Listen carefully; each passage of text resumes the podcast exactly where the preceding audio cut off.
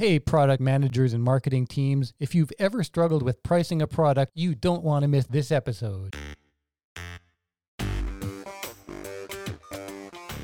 Welcome to Product Knowledge, the podcast about creating and marketing products that improve people's lives. I'm Laurier Mandan, founder and CEO of Graphos Product. My guest today is Ajit Ghuman, the author of Price to Scale Ajit has led the development and commercialization of enterprise products like Medallia, HelpShift, and Feedzai and helped those businesses develop pricing models, differentiate their products, and grow their businesses. He's the head of product marketing at Narvar, a customer engagement platform that helps brands like Yeti, Levi's, and Dyson drive long term customer loyalty by unifying shipping and returns. Pricing is something that almost all product businesses struggle with and can be a difficult thing to get right. It can make or break a product.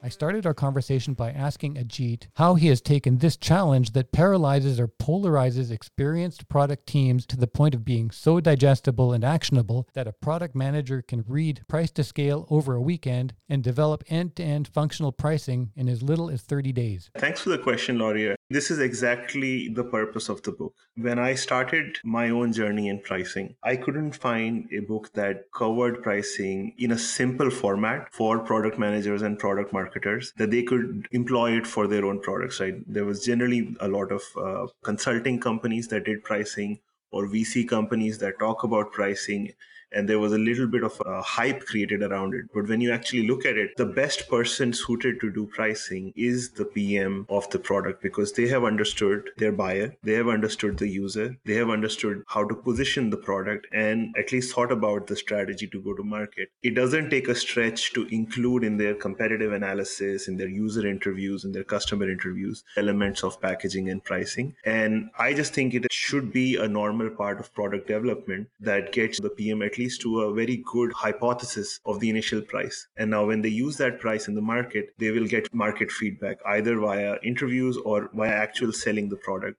and they can refine on it. My hope with the book is that a PM can read it over the weekend, understand everything that goes into it, and then not have to depend on any external agency to get their pricing done. That's amazing. And that simple framework you just referred to is something you call PPP, which is positioning, packaging, and pricing. I actually love it. I love things that are easy to remember and it follows a logical order. The first part of that is positioning. And we had April Dunford on the show recently. You probably know of her. April is a positioning expert. She's known around the world for what she does, and she has a succinct take on positioning, and you have your own. Can you summarize that first part, positioning, and what your approach is to it? I think of positioning as really positioning your product or service in the buyer's mind. So, positioning is really about your buyer's mind. How do you create a heuristic framework so that they can associate you with either your competition or alternatives, or even at a meta level with companies that bring AI products? Do they consider you like this modern set of technologies or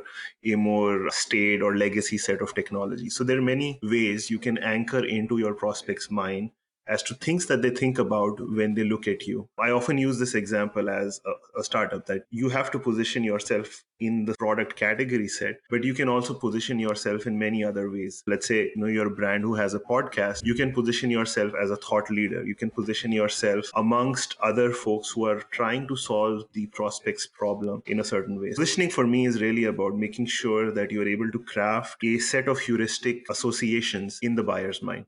I like that you use the word heuristic because that context in the buyer's mind is so important. When you're selling a product, you can't expect the buyer to do a whole bunch of research about you. You have to be able to grab onto something that's relevant and relative in that buyer's mind and quickly and easily create something that corresponds with that so they can know where you fit in, what you deliver, what the value is that you create, and decide if that is right for the problem that they're having right now. The next thing you have is packaging, which is not putting the product into a mocked up software box like they did in the 90s. Can you define for us what packaging is from the perspective of a software product and the value that it delivers to each segment? A couple of aspects of packaging. At the higher level, I will emphasize why packaging is so important for software products is because very often when software products are developed, they kind of develop as a consequence of a wrong PRD list and you end up with a product that does a whole bunch of things and I deal with this in my day job on a daily basis where I look at the product and I see, "Oh, you do this great thing, but we don't even have have a name for it.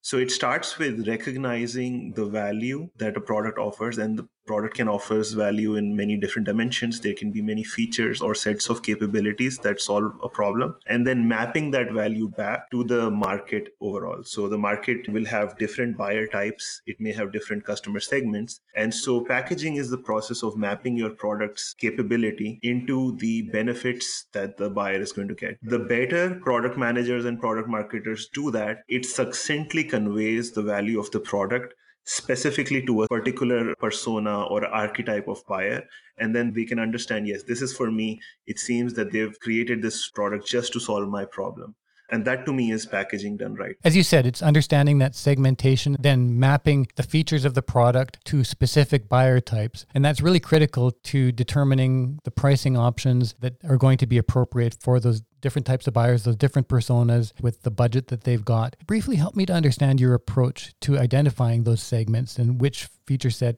is going to be attractive to each one when a product is new and it's a startup because they don't necessarily know from experience exactly what feature set is going to be appealing to what segment. And they also don't know what the budget is that the segment is going to be willing to pay right out of the gate. A, it's a great question. The zero to one problem is perhaps the most data lacking of any market data. Generally, in these situations, the best approach is to start with a hypothesis and move forward. What PMs can do is take an outside in approach and form a hypothesis around their customer archetype. Let's say you are trying to build a customer service platform and you're trying to build this just for companies that offer their service on mobile. You will have a certain archetype of your buyer. Let's say this is a product manager that builds gaming applications. Let's consider that segment. Now, you probably already have that in mind as a PM. When you think about this person and the problems that they're trying to solve, maybe they're trying to optimize so the app works very fast. They're trying to optimize for the customer journey within the app. They are probably using certain words in their day to day life, like monthly active users, conversion ratios, different metrics that the product manager thinks about. And maybe there are specific terminologies and keywords in that world of gaming products that the product manager speaks. That's what, as a PM of a product that you're trying to sell to this person, you have to keep this verbiage in mind before you package your product to them. So now you've built the product. In order to name your feature set and then sell this product to them, you have to word it in a certain way. For the prospect, if it's more important that they engage customers, you can name something of particular feature as an engagement manager or as engagement optimizer. So when the prospect then sees that capability in your feature list, they say, oh, okay, you have this engagement optimizer. What does that do? They say, yes, we've actually designed it just for you. It's for mobile, and you can look at all your users and how they're behaving. I'm just using that as a very fictional example. But the idea is once you have a hypothesis, you build the product and then you start to sell it. And in, in that process, you will get feedback on that hypothesis. But everything is around that initial kind of archetype of the buyer. It is, and it should be because it's the buyer that's going to, in the end, decide what the value is of the product and whether or not they want to pay for that product month after month on an ongoing basis, right? How should a product business decide what that range should be from the starter to enterprise or if they want to be a product driven company how do they decide from if whether they're going to have a freemium product to start out with? How do you recommend that they address those types of questions? That's a great question. And to a certain extent this does depend on your archetype and it also depends on the alternatives in the universe and some amount of it is learned experience when you think about freemium products there was a study it was referenced by this vc his name is tom tunguz and he wrote an article on freemium products and this topic has been covered at SaaStr as well Freemium products work in a place where it is really a very high volume market. So when you know that the addressable, not only revenue size, but the addressable unit size of the market is really big, then freemium products can work. Think about Gmail, right? It's a totally freemium product and it helps Google sell many other things on top of it. That's where freemium products work. But the thing is that their conversion rates are very low. So roughly two to four percent conversion rates into paying customers. And even then, when you have paying customers, they're going to be anchored to low ASPs. So that's that is something to keep in mind when you think freemium because nowadays in SaaS there is a natural tendency to say, oh, we'll do freemium and then we'll undercut our competitor. But what many companies realize after they've gone in this path is that their revenues have really not picked up. And then they start this process of trying to go enterprise. So initially, I think a very important decision to make is whether the segment and the persona that you're targeting, if you build a distribution curve on an X and Y axis, where on the x axis you have all of the companies of that segment, and y axis you have their revenue sizes, you would expect it not to fall off immediately. You would expect it to have a gradual distribution. You will expect more companies to have lower revenues fewer companies to have higher revenues. But if you build some sort of graph like that, you can then see, okay, do you have enough market runway to sell to enterprise? So if you found that, okay, we have 5,000 companies in the enterprise segment with revenue above $100 million, that's a good amount of market runway to then decide and say, I think maybe we should just make it an enterprise offering, maybe not even have the pricing on the web page. However, if the market is distributed, let's say it's a lot of mom and pop pizza stores or physical locations, in that case, revenues are going to be sub 5 million for this market segment. And so you just cannot have enterprise pricing for them, right? Then your decision is to come up with either some sort of SMB pricing or to come up with more of a freemium model. So the model that you choose has a direct correlation with the market runway and the amount your buyers can pay. And there's different variations on these things because freemium is, in my mind, different from product led. I think of a company like Zoom where users come in and they can utilize the software, download it, create meetings. But if they want to have something longer, if they want to have probably in most cases really useful access to the product, they need to upgrade and become a subscriber. Similarly with Slack, as you can have this bare minimum use of Slack, but as soon as you want to have a decent sized team of people, now you have to start paying for it. Right. Maybe this is the point of terminology.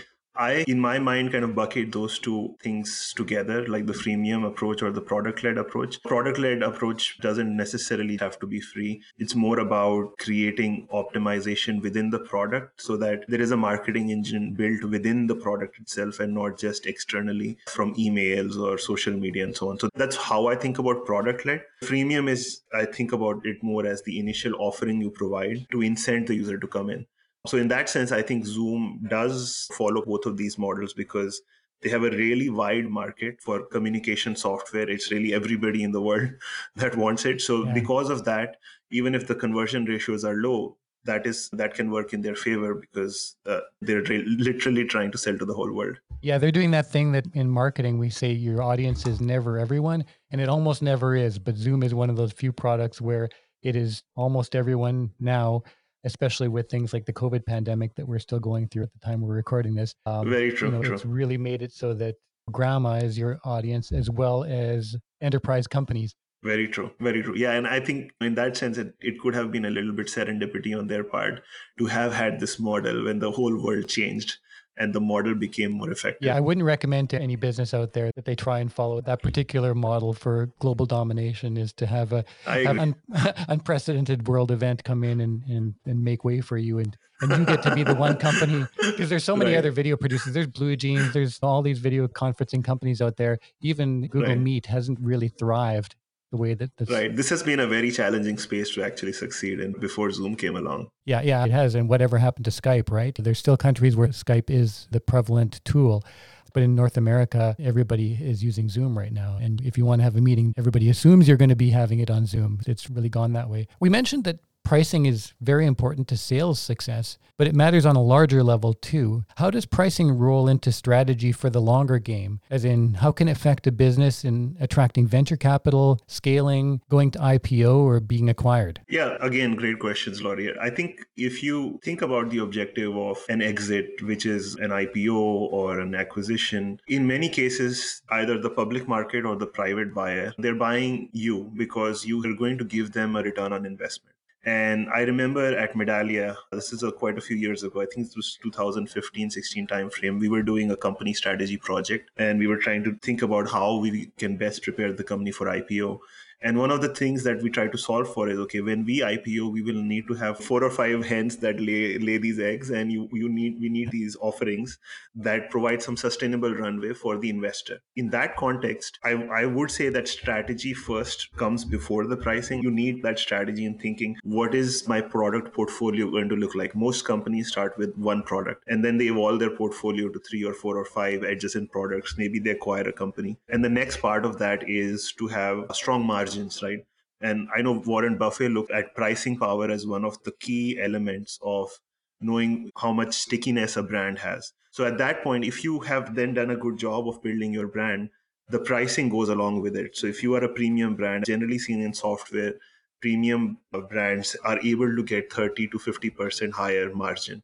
So pricing done, and I even saw this at Medallia where once we had our really enterprise sales team come in, they were able to raise average selling prices much higher through solution selling, which is also a specific part of pricing. That is a lever that companies should definitely look at, despite whatever they've done in the past. If they are a couple of years out from IPO, pricing both for scalability and revenue predictability as well as margin becomes really important. And often companies find that they can improve all of these metrics at one time.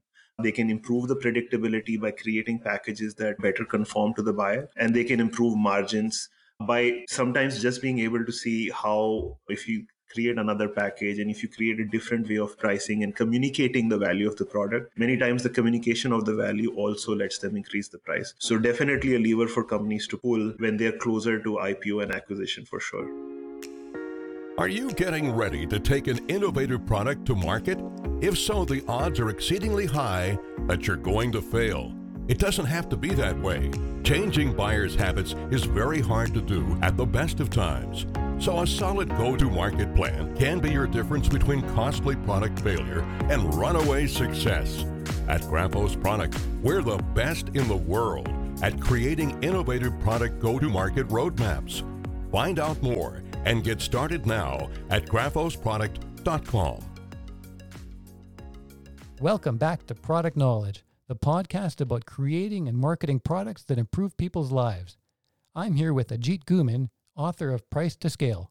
Ajit, I see doing a pricing implementation as being very often a teamwork project. How do you recommend that a product manager who reads your book and wants to bring on board the team to implement their new pricing how do they get team members on board to understand that this is a good way to do it when everybody's kind of all over the map and has their own ideas about how the product should be priced? This is a great question. And often this sort of execution challenges make the difference between having a good outcome and not. Something that I like to do in my job is I have this alliance mindset. So generally product managers, product marketers, we don't really have reporting authority. So before I have a big project coming up, I speak individually with a few sales reps who I try to get a lot of feedback from on the market, make sure I can test buyers, I can sit on calls with, maybe I can pitch certain parts of my suggestion.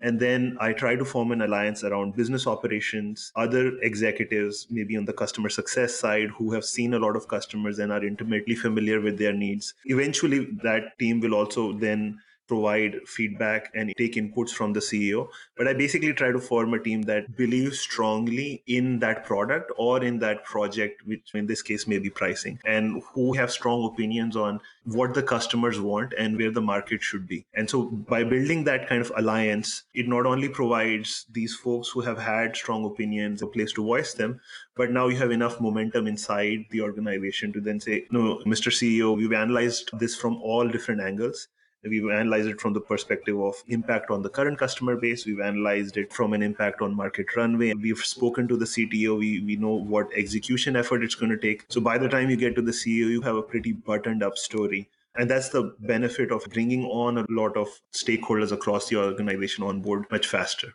Yeah, because generally everybody knows how important pricing is. They know the consequences of not being priced right. They know the impacts of being too expensive or being perceived as too cheap and low value. So if you're the one person on the team who really has a good understanding and a good plan for the way forward, chances are that if presented properly, you can get buy in for the rest of those team members. For sure. And often the person going to be most aligned with you on this project naturally is going to be the salesperson because they're incented to sell more, they're incented to sell higher deals. And many times, if the organization hasn't had a very structured process for win loss, you'll hear them either complaining that, okay, the prices are too low, which is very often a value communication problem. Or they'll say, actually, in a company where I work right now, the feedback I got was, we're leaving money on the table. And if a salesperson is telling you this, then there's a great opportunity to partner with them and figure out a way that can actually end up helping make them more money at the end of the day. Well, and you can have the the opposite coming from your director of sales too, that we're too expensive, right? Totally. And both dynamics are an opportunity to engage. And when they're saying it's too expensive, I found that's a great opportunity to engage and say, hey, can I build an ROI calculator for you? Can we build more customer stories or case studies to really illustrate how we bring value to the customer? So we kind of flip that into a value conversation. That's probably one of the most important things you can do is, is if you have everybody focused on value and you have your sales team understanding how to convey that value that you deliver, that you're not just selling a tool, you're selling a better way forward to the customer. So finding ways to get everybody interested in conveying that messaging in getting that positioning through to the audience, that's a really big part of pricing success to me? As I've written the book, I've had interviews with a lot of pricing experts. I've learned a lot by writing the book because I've had to speak with many folks. So I spoke with folks who've done pricing at Gainsight, Citrix. Yesterday, I had a call with somebody who was uh, leading pricing at Mixpanel. And the number one lever that I realized in all of my conversations, you know, once you figure out your positioning and packaging, as far as pricing is concerned, is the specific value metric that a product manager chooses. And this is when companies become really big, it becomes really hard to change. So an example here is companies like Salesforce or Zendesk. They offer what I call the capability model. They offer their solution on a per seat basis. And that's a legacy construct. In some types of software that works, but there are new types of software to nowadays, the Twilios of the world. And it's more of a consumption model. So Twilio says you want to buy 5 million SMSs from me you pay a certain amount and, and then they have a per sms cost per sms rate card what I found in almost all of my conversation is that how you define the value metric, you can use that to optimize for revenue. You can also use that to optimize to gain more market share and to reduce churn. So a couple of examples. At HelpShift, which is a former employer, I spoke to my original VP of revenue. What he mentioned is that they knew going into the market that they will be judged based on what Zendesk charges. So the difference that they did in terms of pricing initially was they charged on a monthly active user basis. So while other customer service software were more for the web, HelpShift was more for mobile and they aligned it to the thought process of a mobile product manager. And if they had not changed it, they would have gotten five to 10 times lesser revenue from an account than they actually got because they were able to tie it into monthly active users. And the value per monthly active user looked reasonable to the client. So that's how the company was able to get really high paying clients initially, which is a great insight. And you only get that insight when you really understand the buyer well. Yes, because I was going to add to that value is constructed in the mind of the buyer. It's not constructed at the end of the product company. 100%. Another example of a call I had last week with the head of sales at a company called Nosto. They provide e-commerce product recommendations. When the company started to gain market share, they said you only pay us when we convert, right? So they built enough analytical and tracking infrastructure in the product so that they could measure when someone clicked on their module on a website and actually converted to revenue. They only took a chunk of that. And the insight there was by deploying that model, they were able to increase market share like anything. There was no doubt who this company was. It was easy. You didn't really have to get any approval. You say, okay, fine, I'll just include the code. And later on, if I make any money, I'll pay you back. If you have the right value metric, that value metric can get you a long way. And the reason I'm mentioning it is sometimes people focus a lot on the surveys and the Van Westendorp models and the conjoint analysis, where it's the value metric, if you pick the right one, can at least sustain you for two to three years before your business evolves into something else and gives you enough room to optimize on the specific dollar value per unit value. Do you make recommendations for how to find that value metric? There are so many different things you can choose from with any given product. How do you find the value metric and know which one is going to resonate with the buyer? It's really dependent on your goal. Generally, there are consumption based value metrics or capability based, right? So if you think the value is proportional to how much it is being used and you can measure it and you can account for it later and the customer also looks at it the same way then you can provide a usage based value metric. However think of hardware. For you to go and say this is the amount of roi i provided to you or this is how much you consume because you just you provide you gave somebody a router or a switch. Even those companies are trying to switch to value metrics. That is a little harder. Then you may have a capability model where you say hey the license costs x amount and you renew and you pay maintenance costs and so on. So It depends on the type of product and then it depends on your goal. If your revenue is your goal, you're going to be more incented to tie it into value. If market share is your goal, then you want to provide a value metric that is very low risk for the buyer. So it depends on the goal and the type of product that you have. Yeah, and it's important to remember too that value is not even really related to cost. The cost for you to provide a service to your customer has nothing to do with the value that they perceive, although cost is a factor in being profitable. 100%. And this is one of the most common everyday fallacies I have in conversations in my company where somebody will say, Why are you charging so much for this? Because it's so easy for us to build. And I respond like how much we charge for something has nothing really to do with if it's easy for us to build. It has everything to do with the value the buyer is getting. That's it for this episode of Product Knowledge and my conversation with Ajit Ghuman, author of Price to Scale. You can find out more about Ajit and his book in the show notes or at ajitghuman.com. That's A J I T G H U M A N.com. Be sure to visit graphosproduct.com where you can listen to all the podcast episodes, read the transcripts, and get insights from our blog. Reach out to us on Twitter at graphosproduct or email us through the forum at graphosproduct.com. Thanks for listening. I'm Laurier Mandan.